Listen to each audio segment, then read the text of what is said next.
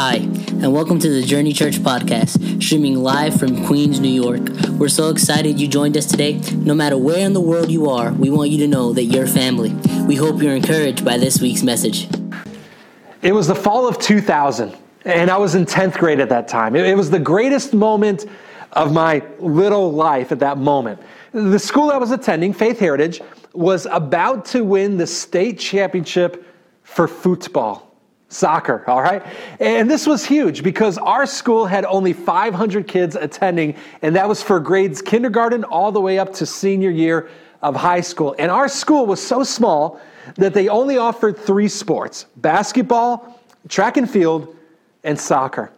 Now, right away, you could look at me, and if, even if you don't know much about me, you probably already know I'm not good enough to play soccer, right? So, if I'm not good at be playing soccer, I just had to resort to being a fan.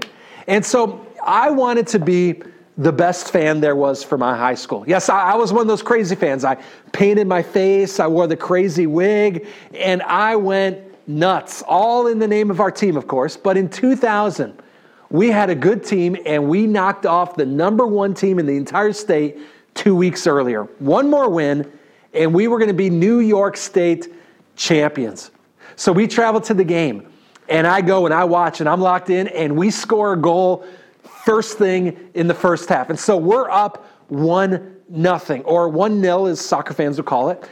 And just before the end of the half, again, our star player scores again, and now we're up 2 0 or 2 nothing. And so I'm thinking, man, we might win our first ever championship. The second half comes, and we score a third goal, 3 nothing. And by this point, I was jacked because I was like, man, we did it. We're going to be state champions. And so as the final minutes were counting down, all of a sudden I hear this little voice in my ear shouting, Faith sucks, faith sucks, faith sucks. And the name of my school stinks.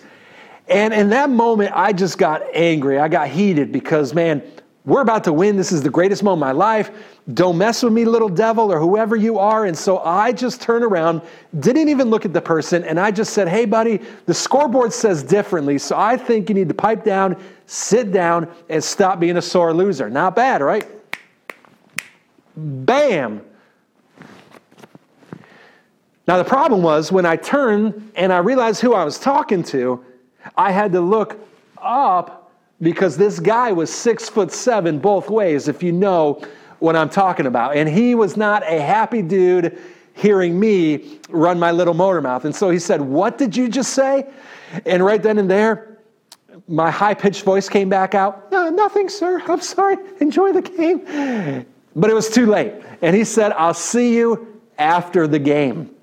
Now, at that moment, I've got one of two options, right? I've got fight or flight, right? I'm going to fight this guy and I'm going to stand my ground, or I'm going to run away like a chicken.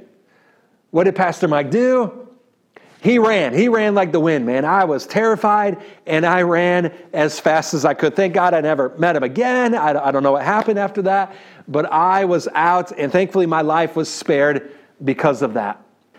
Now, 21 years ago, I faced conflict and my choice was fight or flight, right? But see, 21 years later, surprisingly, many of us do the same. When it comes to conflict, we either fight or we flight. We run away and we avoid. We don't necessarily get into fist fights, and hopefully you don't, but, but instead we troll on social media, right? Or we make sure our voice is heard. And us New Yorkers, right, we've got a pretty big bark, right? Don't we? So maybe we fight or we run, not, not in physical running away, but we suppress and we conceal those feelings, and often they don't resurface until years later. Now, I don't know about you, but it seems like our culture is getting more and more divided and fractured. I mean, last year we saw an increase in mass shootings, we saw an increase in protests, an increase in violence, and, and I think we all could agree we're getting more divided and polarized as a nation. I mean, it seems like no matter what channel you turn it on, anger and conflict is on the rise. You turn it on the TV, and it's these pundits that are yelling at each other. You go on the internet, and it's people dissing one another on social media. And it just seems like conflict is on the rise. And I think all of us, we could agree that this is a big problem in our society today. But even a bigger problem is that no one has really taught us how to deal with conflict, right? I mean, for most of us, our only solution was fight or flight. And let's be honest, that's not working. And so that's why today, as we wrap up our escape room teaching series, we're going to talk about such an important topic. We're going to talk about what to do when you're divided.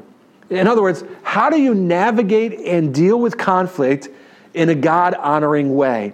Now, remember, most of us, we've never been taught on how to effectively deal with conflict, but the Bible actually gives us a few guidelines and a few discussion points about this topic.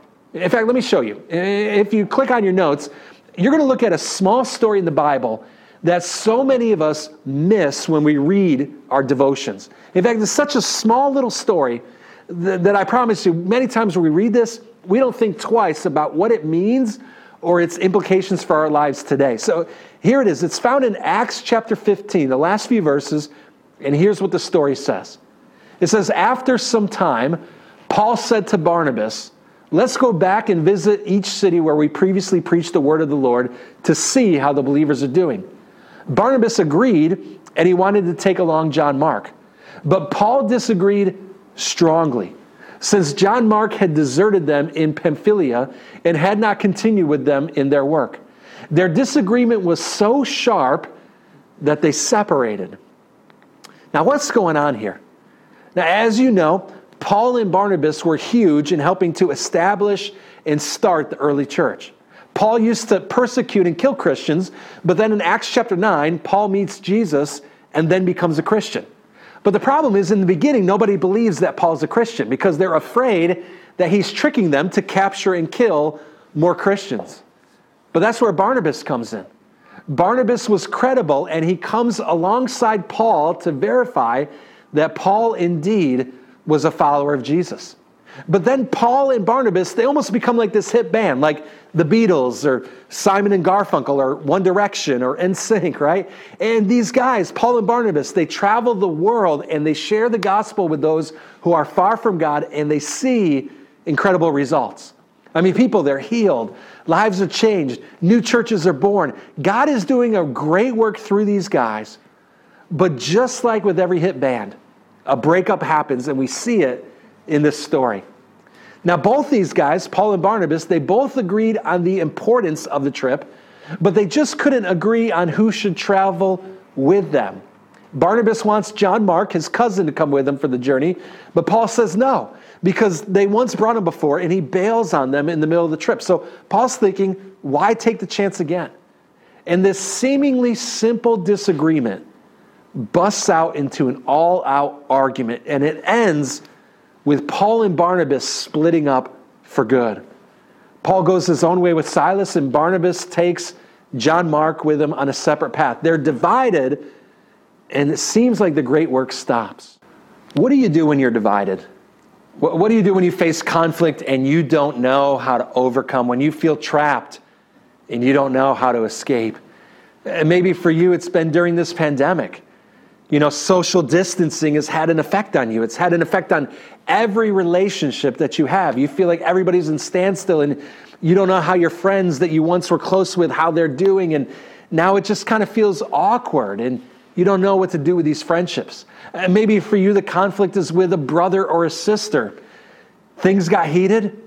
You said things that you regret. They said things that they probably regret. And those words, they stick with you. And you're afraid that the words that you said stuck with them. And now you're wondering, how, how do I make this right? And maybe for you, the conflict you feel is in the workplace. You feel like everyone is on your back at work, everyone's piling on. And for some of you, you feel that way because of your faith. You know, people know what you believe, and so you feel like they're testing your integrity. They're trying to push you to the limits. How, how do you deal with it in a God honoring way? Maybe for you, the conflict that you're facing is internal. You're a person who likes to tell everybody you're fine, but inwardly you're a pushover and you hate to confront and you hate to bring things up to people. And so you'd rather not, but it's been years and you feel it eating away at you like being in a prison. How do you overcome and how do you deal with conflict? We all deal with it. Whether you're an aggressive person or you're a passive person, conflict is unavoidable. But God can use the conflict and the arguments to help not only build the relationship, not only to grow friendships, but to also help stretch and mold your faith as well. Let me give you some biblical strategies on how to deal with conflict. Number one in your notes is always listen first. Always listen first. Now, now maybe you're watching this right now and you're like, wait, what did that preacher man just say? Let's do it again. Always listen first. I believe a lot of our fights and arguments could be avoided if we would just simply listen to the other person first without jumping to conclusions and then jumping all over them. James chapter 1 verse 19 says it like this. It says, "Understand this, my dear brothers and sisters. You must all be quick to what? To, to, to what? To, to listen. Type it in the chat, all caps. Listen. In Spanish, escuchen, right? To be quick to listen, slow to speak, and slow to get angry. When I don't listen first, I don't really know where the other person's coming from, right? I don't know their motivation. And so often what I'm doing is I'm jumping to conclusions. And when I jump to conclusions, I often envision the worst because I'm reading between the lines. Now, maybe for you, your boss asks for help with a project and you just think, man, they don't want to do it themselves. They're just being selfish. They're always piling things on me. Or, or maybe for you, your, your boyfriend asks why you're late and they don't understand, right? They're being a jerk. They don't understand how much time it takes to put makeup on and get my hair done, right? Or things. are maybe your daughter asks you to play a game after school, and you're like, again, I already played Uno. I already played Trouble. I already played Monopoly. How many games? Can't you just play a video game? And see, oftentimes, when we don't listen first and we don't know where they're coming from, we tend to jump to the wrong conclusions. But when I listen first, I'm hearing their point of view. I can see that maybe their motivation isn't as crazy as I thought it was. And while I might not agree, I can at least understand. And so I got to read above the line, right? And that's where something positive can begin to come out of conflict. So, number one, always listen first. The second one in your notes is never speak out of anger. Never speak out of anger. Now, let's face it, we are all emotional people, but we don't have to let our emotions get the best of us. Successful people, they know how to handle their emotions well. But when we speak out of anger, we say things that if we were in control, we wouldn't normally say these things or we wouldn't deep down want to say these things. We often say things that hurt the other person, things that hurt us and can oftentimes escalate a situation unnecessarily. Proverbs 12 18, it says it like this it says, Some people make cutting remarks, but the words of the wise bring healing. In other words, any time that you find yourself getting upset, it's best to take what I would call the five second rule. Uh, what's the five second rule? Well, it's simple. It's where you don't do anything for five seconds. You just take a deep breath and you wait. And usually, what happens is after those five seconds, the smoke begins to settle, and you're better able to handle conflict than you would have if you just flew off the handle and said the first thing that comes to your mind. Now, maybe you're here today and you're a little skeptical, right? The five second rule, Pastor Mike, come on, what am I, a kid? Maybe you're not sure how it works, but I want to show you just a cute video from YouTube of a kid, of an older brother who is teaching a younger brother the importance and the power of the five second rule. In fact, I think you'll love this. Take a look at it.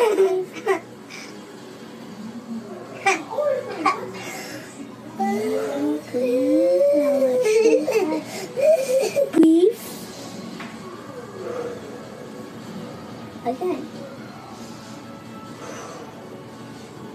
See, you have to. Now, I love this video, right? I mean, isn't it so cute? But it tells us the importance of never responding out of anger. Now, think about this husbands and wives. How much better would your marriage be if you simply put the five second rule into practice? How much would your past week have been better, right? Moms and dads, if you put the five second rule in place, it probably would have kept you from lashing out at your kids, which you're now struggling to forgive yourself for. Or at work, you probably would have gotten that promotion had you not lost your cool and barked at your coworkers who now is your supervisor, right? Life always has that weird way of working out, doesn't it? But see, when you speak out of anger, you often use polarizing and harsh words. And that often escalates the situation, and then the other person lashes back at you. And pretty soon the conflict isn't productive. It's not God honoring, it's destructive and embarrassing when you look back on it. That's why Proverbs 15, verse 1, it says, A gentle answer deflects anger, but harsh words make tempers flare.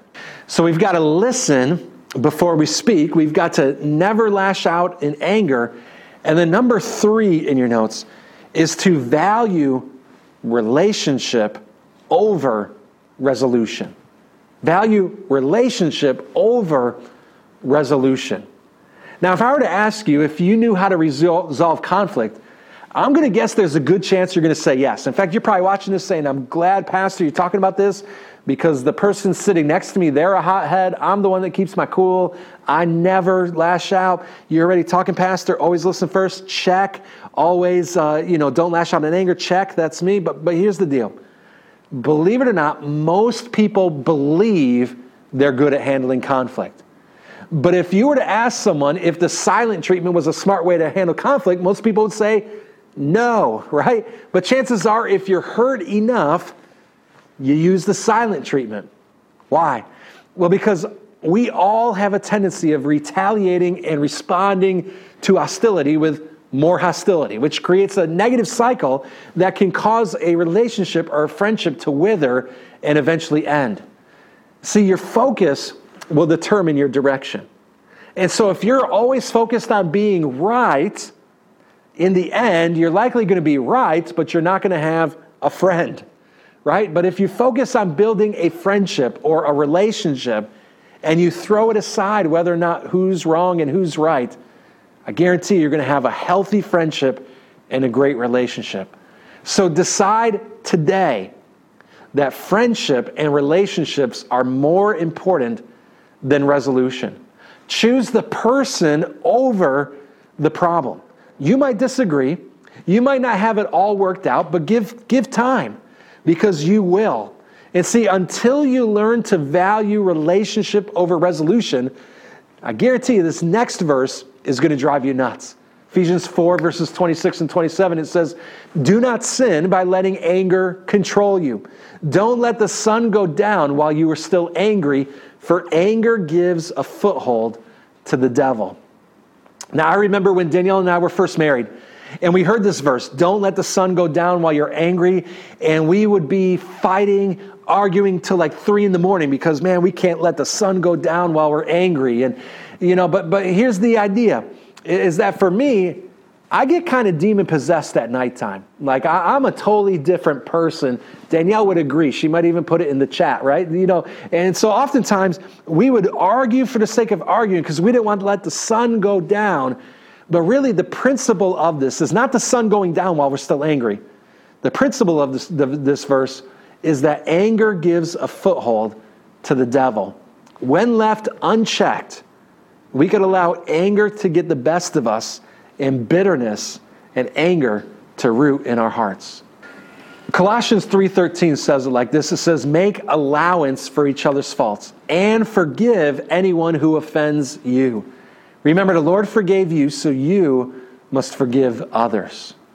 Now if we look at number 4 in our notes the fourth one is to seek godly compromise. I seek godly compromise. Now, in some areas of life, compromise in the face of conflict is viewed as weakness.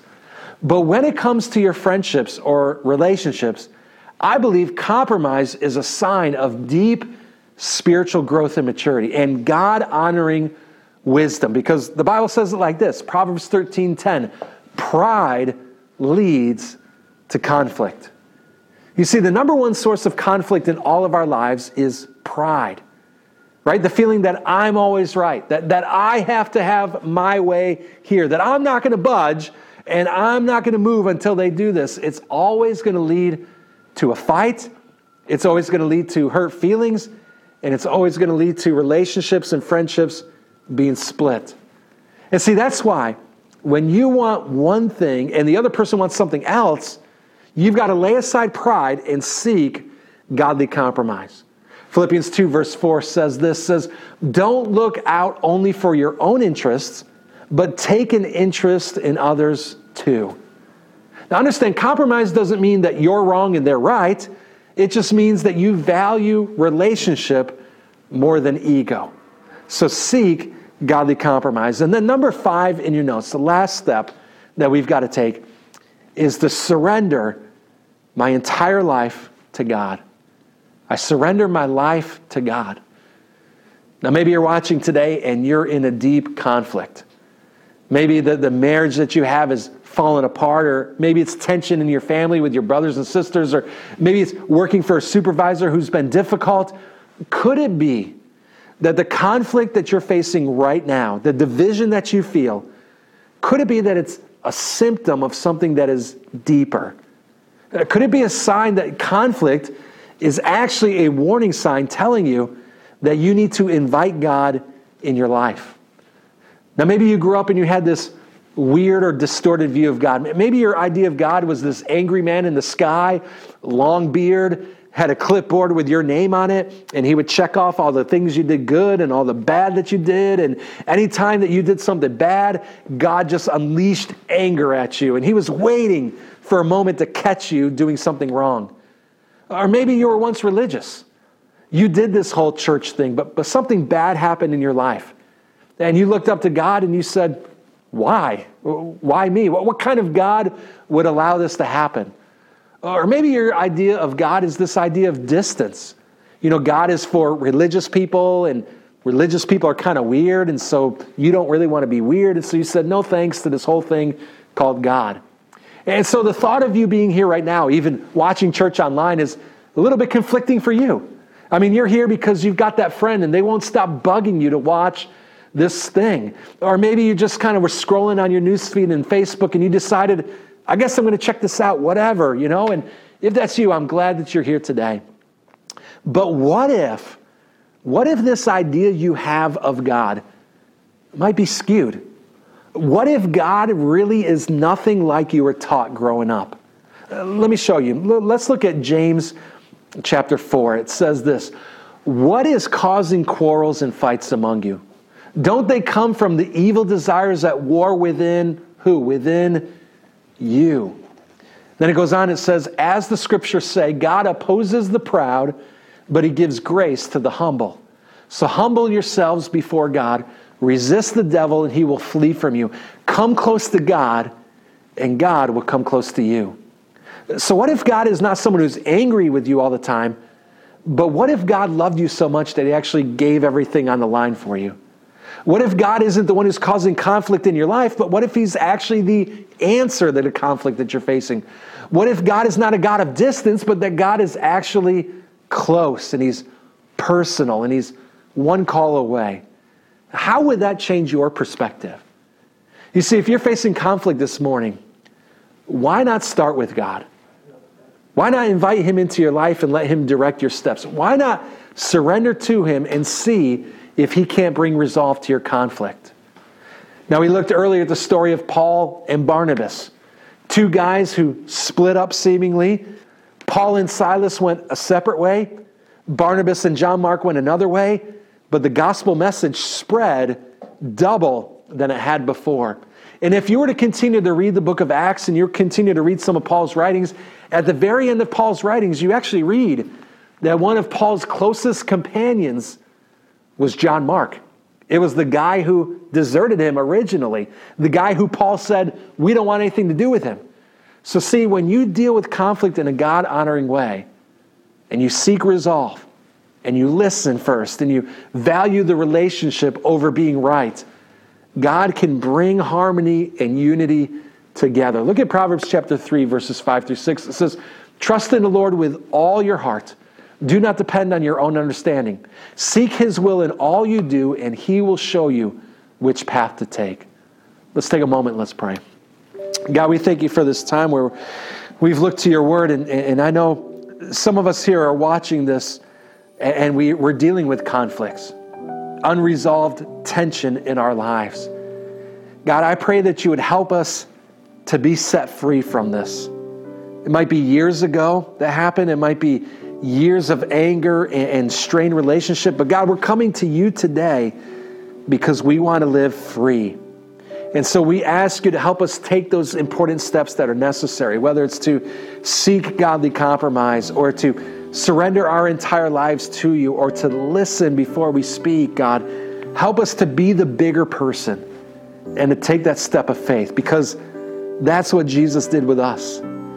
Jesus showed his love for us, gave up his life for us while we were still sinners and while we were still far from you. And so, God, we ask your strength and your healing to come over our lives today. And we ask all this in Jesus' name. And everybody said, Amen. My eyes on this calling because I can't afford to be distracted by fixing my eyes on something else. And if you're ever going to com- overcome distractions in your life, then you need to learn to fix your focus on the right things, on God things, which means you need to learn how to identify distractions. You need to know, hey, this is a distraction. You need to be able to speak it out. You need to be confident in saying, no, no, I will not engage in that. No, I will not go do that. No, I will not connect with that person. No, I will not do, be involved in that situation or in that kind of uh, environment. And then you need to know which voices to tune out and which things to turn off. Because listen, there are some good meaning people in your life who will try to talk you out of the calling that God has for you. Listen, I know there are people I know who have moved to this city to fulfill a calling in their lives, to be a part of a church or to start a church, and they have become distracted by other things. And sometimes it's even their own family members who say, well, why would you do that? Or why would you sacrifice so much? Or why would you give so much? Why would you do that? Because look, you could do this instead. And they've succumbed to those voices. And you've got to know if you're going to overcome distraction, you got to fix your focus. Say, my focus is fixed as another way of saying it, my focus is fixed on this calling of God and nothing is going to deter me or stop me from fulfilling this purpose or this calling in my life. After you fix your focus, you can step into step three, which is to keep your commitment. Keep your commitment. Now, this is really important and it sounds almost obvious, but it's so easy for us to say, oh, yeah, that's what I'm supposed to do. And then we get distracted and never actually return to that. But verse 9 reveals something to us. It says this Nehemiah is speaking again, and he says this He just received the letter and had all these falsehoods and lies about him. And so he, re- he responds, They were just trying to intimidate us, imagining that they could discourage us and stop the work. So I continued the work with even greater determination. You see, sometimes distraction does get the best of us. Sometimes, like in Nehemiah's case, we get a letter and we stop and we read this letter and think, whoa, this is serious stuff. This is a big problem. Sometimes we get distracted. I should say a figurative letter. And sometimes we get distracted and we receive some news or a bit of information or something that causes us to question whether or not we're doing the right thing, whether or not we should continue on in this way. Sometimes that's when a family member gets sick. Sometimes that's when a loved one that you care about is kind of in the final stages of battling cancer. Sometimes that's when you receive that notice that your employment is ending in a couple weeks. And now you're going to have to try to figure out how to pay bills, how to move forward. Sometimes it's when that child turns and says, you know what, this Christianity thing, this Jesus thing, it's not for me. And we get distracted and we get discouraged and we get deterred. And, and, and, and they get the best of us, myself included. Listen, we're not perfect. And the good news is that God is not asking for our perfection. He's simply asking for our commitment to say, Hey, you committed to being my witness. Hey, you committed to fulfilling this calling.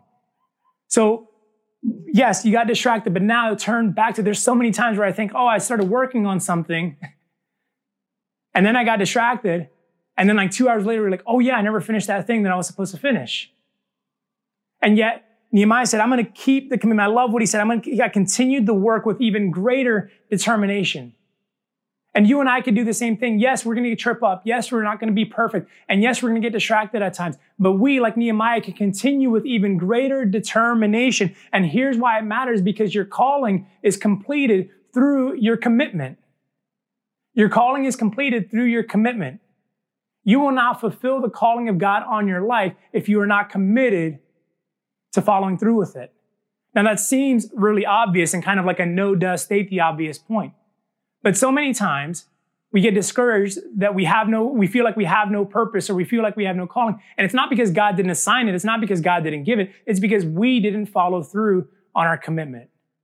So step one, you got to know your purpose. Step two, you got to fix your focus. Step three, you got to keep your commitment. And then step four, you got to live with perseverance. You got to live with perseverance. I want to go to verse um, 15, and I want to read verse 15 to you, and it says this. So on October 2nd, the wall was finished just 52 days after we had begun. How, how many of you know that good things don't always come easily? Okay? It, you can say yup in the chat, or you can raise your hand at home. Okay? Parents of, of young kids, um, you should all have your hands raised because raising a good child does not come easily. I've been trying to teach this idea and this concept of perseverance to my daughter. I have a daughter who's nine years old. She'll be 10 in September.